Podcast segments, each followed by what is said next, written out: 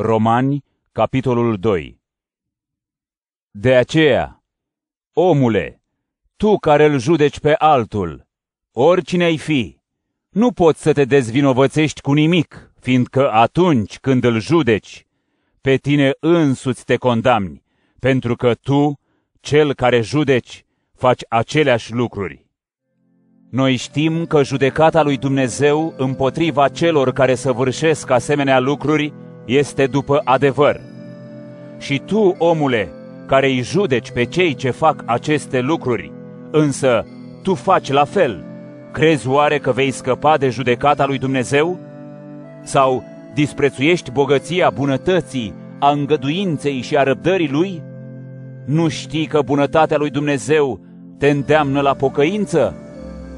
Dar prin împietrirea și inima ta nepocăită îți aduni mânie pentru ziua mâniei și a descoperirii dreptei judecăți a lui Dumnezeu, care îi va da fiecăruia după faptele lui.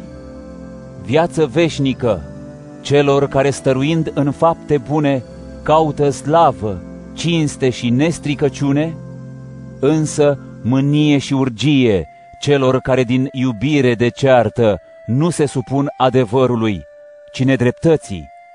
Necaz și strâmtorare se vor abate peste sufletul oricărui om care săvârșește răul, mai întâi peste iudeu, dar și peste grec. Însă slavă, cinste și pace oricui săvârșește binele, mai întâi iudeului, dar și grecului, pentru că Dumnezeu nu este părtinitor. Fiindcă toți care au păcătuit fără să fie sub lege vor pieri fără lege, iar câți au păcătuit sub lege, prin lege vor fi judecați. Fiindcă nu cei care aud legea sunt drepți înaintea lui Dumnezeu, ci aceia care împlinesc legea, ei vor fi îndreptățiți. Căci atunci când neamurile care nu au legea împlinesc din fire cele spuse de lege, aceștia, deși nu au legea, își sunt lege lor înșiși.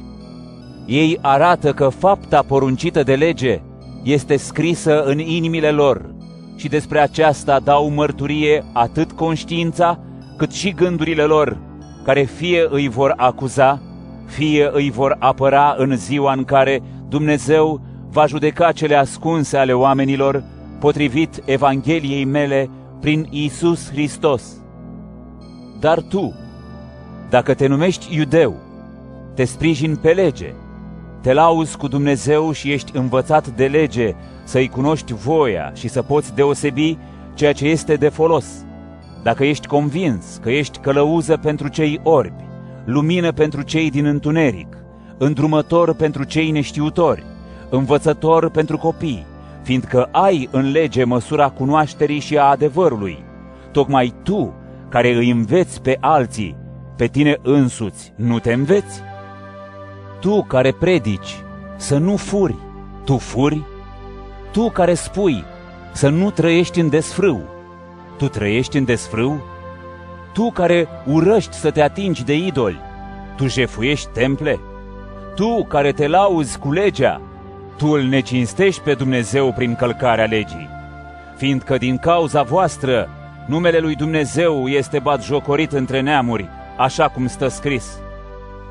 Circumcizia, într-adevăr, este de folos dacă păzești legea, dar dacă încalci legea, circumcizia ta a devenit necircumcizie.